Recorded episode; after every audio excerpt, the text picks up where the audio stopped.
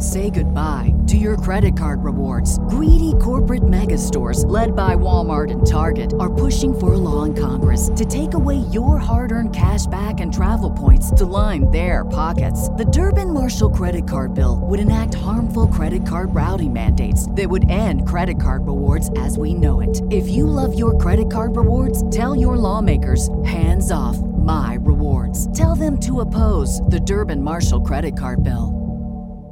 BetMGM has an unreal deal for sports fans in Virginia. Turn $5 into $150 instantly when you place your first wager at BetMGM. Simply download the BetMGM app and sign up using code Champion150. Then place a $5 wager on any sport. You'll receive $150 in bonus bets, regardless of your wager's outcome. And if you think the fun stops there, the King of Sportsbooks has plenty of surprises in store. Check out daily promotions, same game parlays, live bets, and so much more. Download the app in Virginia today and get $150 in bonus bets instantly from your first wager only at BetMGM. BetMGM and GameSense remind you to play responsibly. See BetMGM.com for terms. 21 plus only, Virginia only. New customer offer, subject to eligibility requirements. Rewards are non withdrawable bonus bets that expire in seven days. Please gamble responsibly. Gambling problem? Call 1 800 Gambler. Promotional offer not available in Washington, D.C.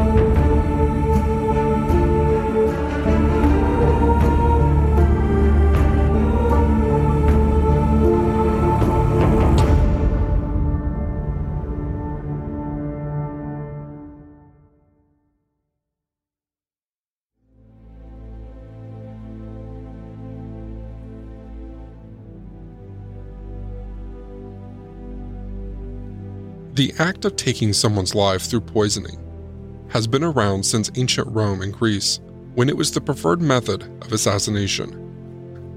Plants like nightshade, hemlock, oleander, and snakeroot were often mixed into a target's food or drink. These natural poisons became less useful in medieval Europe when antidotes were developed for many poisonous plants. Arsenic a naturally occurring chemical element found in different minerals, has also been a favorite type of poison since the first century. Arsenic is a stealthy poison. It's colorless, odorless, and has no taste. The effects it caused on the human body were similar to food poisoning. All of these factors made it very difficult to detect if someone was suffering from arsenic poisoning.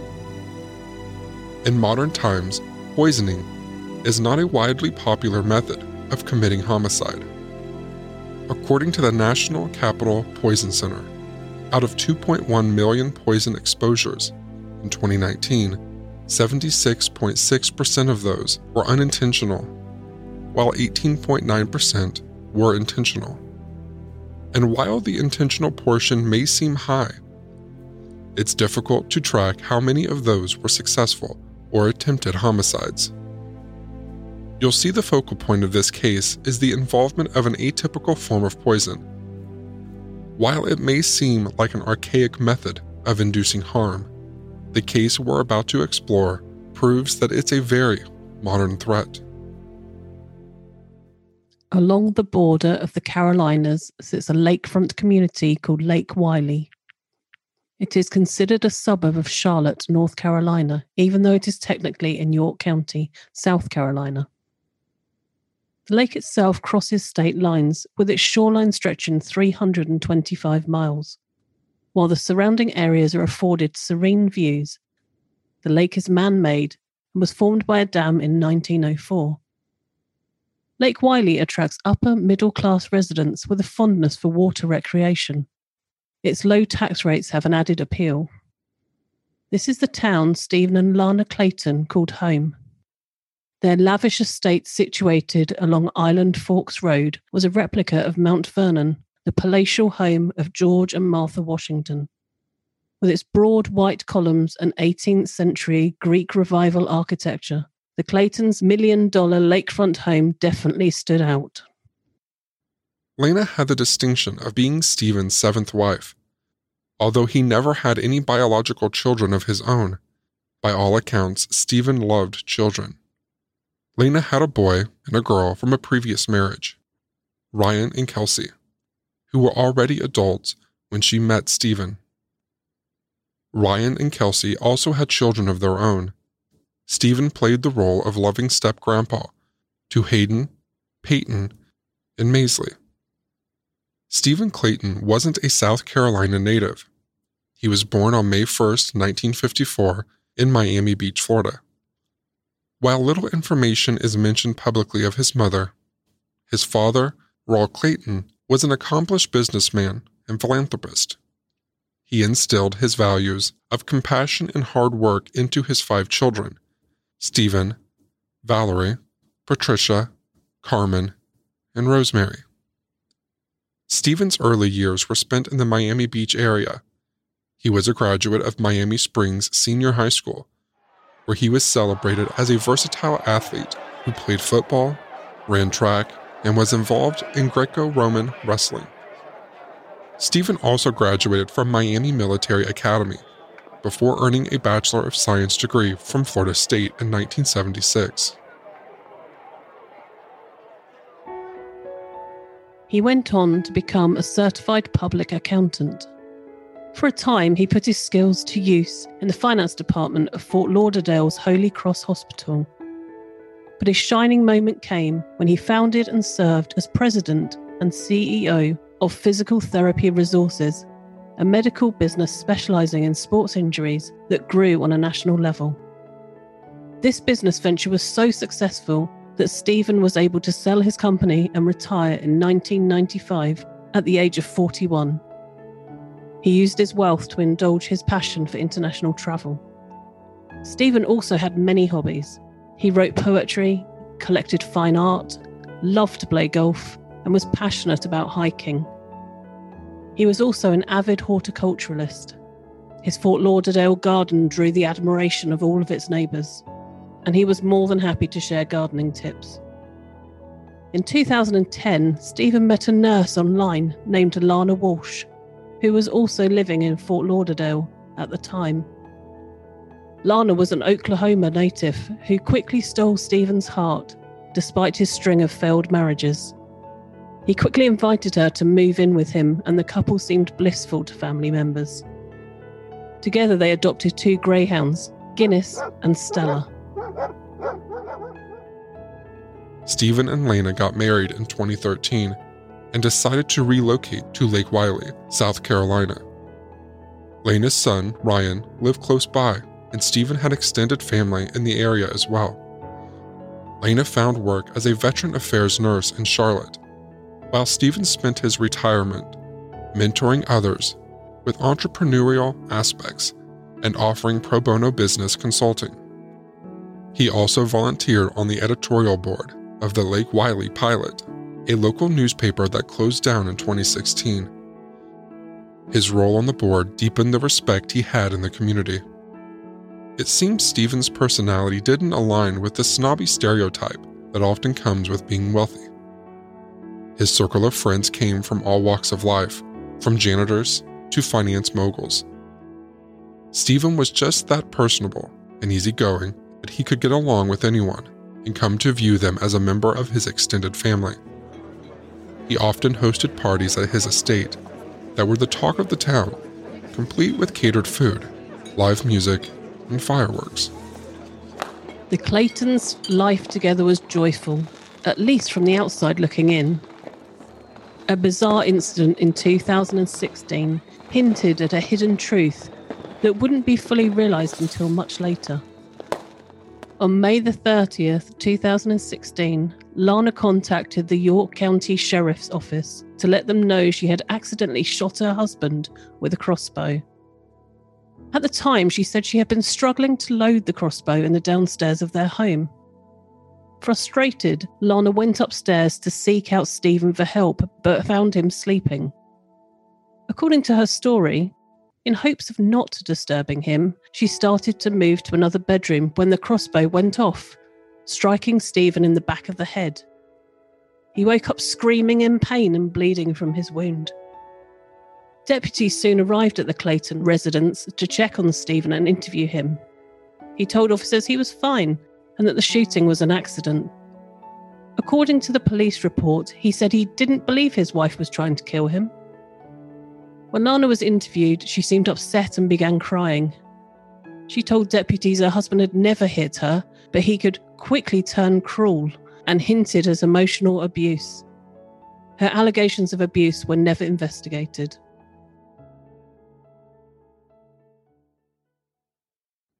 After reviewing the incident, Around a year later, deputies came to the conclusion it was an accident and declared in their report no intent to commit a crime was found. No other incidents with police involvement occurred until nearly two years later, in mid July of 2018. Stephen found himself seriously ill. His symptoms began on July 19th. First, he had an earache which progressed into debilitating bouts of nausea and dizziness. Stephen's family knew he suffered from vertigo spells on occasion, and since Lana was a nurse, they felt he was in good hands. From July 19th to the 21st, Stephen was bedridden and barely conscious.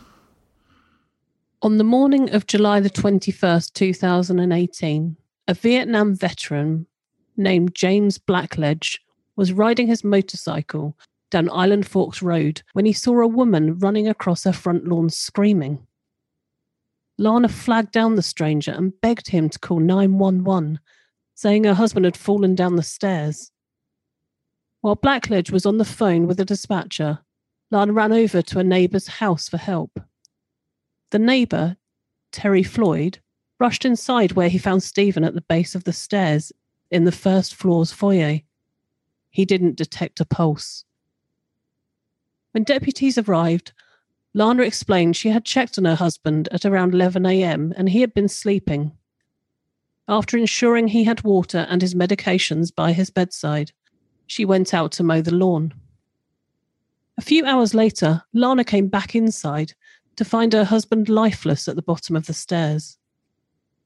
Captured by police body cam footage, Lana conveyed her guilt over not checking on Stephen sooner. A friend came over and consoled her, telling Lana, while she sobbed, not to blame herself. Stephen's nephew, Nick French, happened to be a police officer in a nearby town. When he heard of his uncle's sudden death, he rushed over to the mansion. When Stephen was declared dead around 1 p.m., the deputy coroner told investigators she saw nothing suspicious. Her first impression at the scene was that the 64 year old had died from a sudden heart attack. Stephen's nephew didn't agree with that assessment. Two details at the scene made Nick suspicious of his 53 year old step aunt. First, his uncle's cell phone was nowhere to be found, which Nick found odd since he knew Stephen always had his cell phone nearby. Second, Lana had made no attempts to perform CPR or resuscitate her husband in any way. When the topic of Stephen's funeral came up, Lana blurted out that she wanted to have him cremated. Adding to his suspicions, when Nick searched the couple's upstairs bedroom, there were indications his uncle had been bedridden for days. The bed was drenched with urine, a sign that he had been too ill to get out of bed. It didn't seem consistent with a random heart attack. When asked about the urine soaked sheets, Lana claimed Stephen sometimes wet the bed when he suffered from vertigo. Another nephew, Chris Fagan, arrived at the house to console Lana. She asked for his help in getting Stephen's affairs in order. When Chris brought up his uncle's will, which named Chris as executor, Lana denied that a will even existed. The next day, Chris and his wife called Lana to offer help in finding Stephen's will. But Lana told them not to come, insisting on handling everything herself. This was the last nail in the coffin of suspicion, so to speak. Stephen's family insisted on an autopsy and toxicology test. But Stephen's body was already at a nearby funeral home, scheduled for a cremation the following day. In an interview with CBS News, Nick French called it a race against the clock. Nick and Chris rushed to get in touch with the county coroner before Stephen could be cremated. They were in luck. When coroner Sabrina Gast received the results of the autopsy and the toxicology report, she knew it hadn't been a heart attack that killed Stephen Clayton.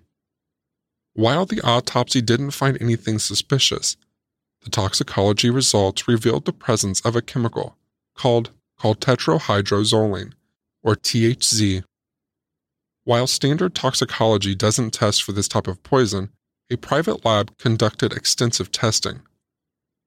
Forensic toxicologist Demi Garvin determined the poisonous substance was undoubtedly the cause of death, as high concentrations of it were found in Stephen's body.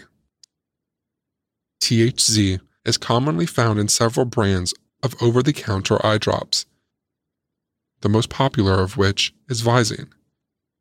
The chemical serves as a decongestant, which relieves redness in the eyes. According to a New York Times article, when it is consumed orally in large amounts, it passes quickly through the gastrointestinal tract and then reaches the blood and central nervous system. An overdose of THZ can lead to drowsiness, respiratory depression, slowed heartbeat, hypothermia, and possibly even a coma. The most frightening thing about THZ, it's colorless, odorless, and tasteless. As soon as the toxicology came back, Lana was brought in for questioning, with investigators from the sheriff's office and the FBI listening in. The deputy coroner asked Lana about the Visine in her late husband's system. She claimed at some point Stephen had heard from someone that if he put two drops of Visine in his coffee, it would help him go to the bathroom. According to Lana, he had been doing that for years. When the coroner informed her about the presence of THZ revealed in the toxicology, Lana immediately said it was Stephen's Visine. Investigators reacted with disbelief that a nurse would be unaware of the dangers that come with ingesting Visine. They theorized she likely knew it couldn't be detected in Stephen's drinking water. Detectives decided it was time to inform Lana that Stephen's death was suspicious in nature. As the interview grew more tense, Lana put a stop to it and returned home. But investigators followed her back to the mansion and resumed questioning her, making sure to record the conversation. That's when Lana eventually confessed in a clip played on 48 Hours, Lana told detectives, quote, You know, I had this little table set up next to the bed with his tissues, his urinal, his medications, his Visine. And I just saw it and just. I was just so angry. I just took it and squirted it. I think I put the whole thing in. According to CBS News, the amount of THZ would be enough to cause Stephen to stop breathing. Lana added that her husband had been sleeping when she delivered that fatal dose into his water. Yet, despite this startling admission, Lana maintained she didn't intentionally kill Stephen. She just hoped to make him really unwell. Detectives searched for any evidence to back up Lana's claims. Her husband had been abusive and found nothing except a report from the 2016 crossbow incident. In retrospect, they wondered if the so called accident had been Lana's first attempt on Stephen's life. After canvassing the neighborhood for witnesses, investigators received several amounts of Lana starting a fire in the backyard fire pit the day after Stephen's death. His nephew, Chris, is convinced that's when Lana burned Stephen's will. The suspected motive for his murder was now financial gain. Shortly after the interrogation and confession, officers left Lana to her own devices while an arrest warrant was prepared. Sometime between when neighbours last saw her at around 9:30 p.m. on the night of August the 29th and 7 a.m. the next day, Lana had tried to take her own life. One neighbour reportedly went to check on her the morning of August the 30th and found suicidal notes on a deck table in Clayton's yard. A detective's business card was also found on the table. The concerned neighbour called the detective directly and asked him to perform a welfare check. Police officers, firefighters, and EMS workers were called to the scene. When they opened the back door, the gas fumes coming from inside were overwhelming. According to an incident report cited in the South Carolina Herald, Lana was found in an upstairs bedroom. She was unconscious but still breathing. It would later be revealed she had taken pills and turned the gas on the stove way up. After receiving medical treatment and a brief recovery period, Lana Sue Clayton was arrested on August the 31st, 2018. She was charged with first degree murder and malicious tampering of food. She was held without bond at the York County Jail to await trial.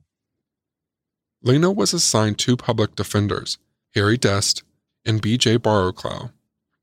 Early on, her defense lawyers knew if the case went to trial, there was a high risk their client could face the death penalty.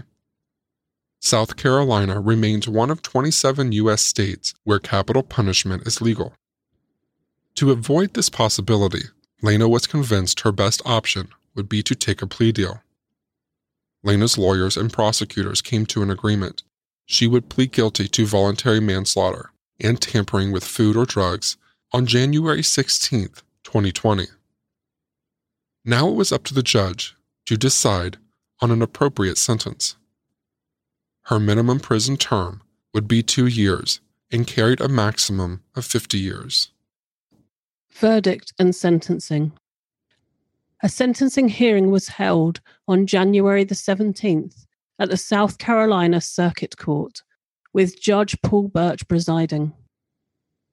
Defense lawyers pleaded for a shorter sentence, arguing Lana had no criminal record prior to this offence.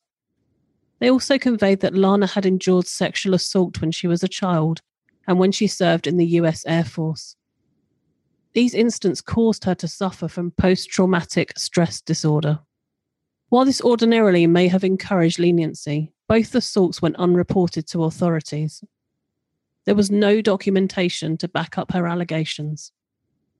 Regardless, Lana's lawyers recommended the minimum sentence, urging the judge not to give the murderess more than five years behind bars. As documented in the Charlotte Observer, Barrowclough remarked about the poisoning. We believe it was this one time, with no premeditation, and was done after incidents of verbal abuse. According to WSOC TV 9, when Lana testified, she said, I allowed these emotions to make me do something in a matter of seconds that I will forever regret. I did impulsively, put the Visine in Stephen's drink, but I did it with the intent to make him sick and uncomfortable. I was upset about the abuse and just wanted him to leave me alone. I never thought it would kill him. In response, Judge Burch replied How can you maintain you did this to teach him a lesson when it is obvious from the facts that you let him suffer for three days? You ignored him. Stephen's extended family were present at the hearing, hoping to see Lana brought to justice for what she did. Lourdes Alvarez, Stephen's goddaughter, called Lana's claim of being a victim phony. She said Stephen's family had been fooled by this devious and vicious manipulator and begged the judge not to be fooled by her as well. Several other family members made victim impact statements, all echoing similar sentiments at the hearing that lasted nearly four hours. One point emphasized by Rosemary Clayton Leslie one of Stephen's sisters, was accountability. She reminded the judge her brother's death may have never led to criminal charges had her family not insisted on toxicology tests. Lana could have really gotten away with murder. In leading up to his sentencing determination, Judge Burch addressed Lana. In video footage captured by local news outlet WCNC, he commented This one takes the cake as far as being bizarre. What a tangled web we weave. Mrs. Clayton, you sure have tangled this one up.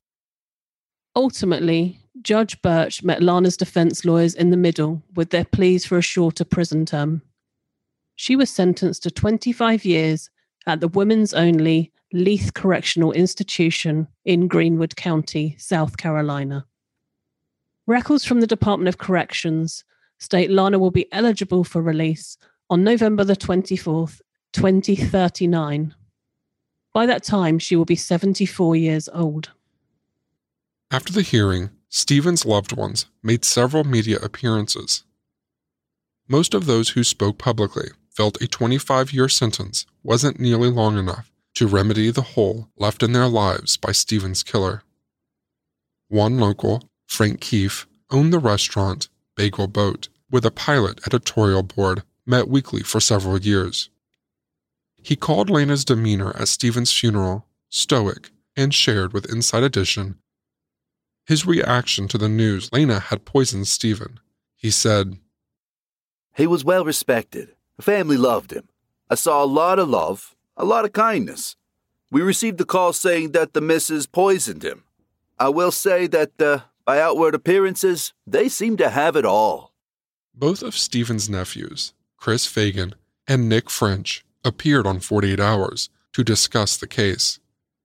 Chris speculated that his uncle's body had been found at the bottom of the staircase because he had been using his last ounce of energy to find help. Sadly, he was no match for the powerful poison that was slowly shutting his body down. Rosemary Clayton Leslie gave a statement on ABC's Good Morning America. When asked about her sister in law, she again focused on Lana's ability to be so deceitful. She fooled one of the most brilliant men I've ever known in my life. My brother died a horrific death. I think my brother was screaming for his life. It will undoubtedly take a long time for Stephen's loved ones to heal. His obituary conveyed just how cherished he was by all who knew him. It gives us a deeper impression of the man that he was, completely separate from the strange crime that led to his death. He was described as a kid at heart, energetic, fun, and always ready to lead the next adventure. His exuberance for life, his captivating stories, and his irreverent sense of humour will be greatly missed by all who knew him. The obituary also underscored the legacy of his business acumen by calling him an entrepreneur, a visionary, and a brilliant business strategist with a passion for learning and critical thinking. Even though bringing Lana to justice doesn't bring Stephen back, his family is comforted by the closure of knowing she didn't get away with it.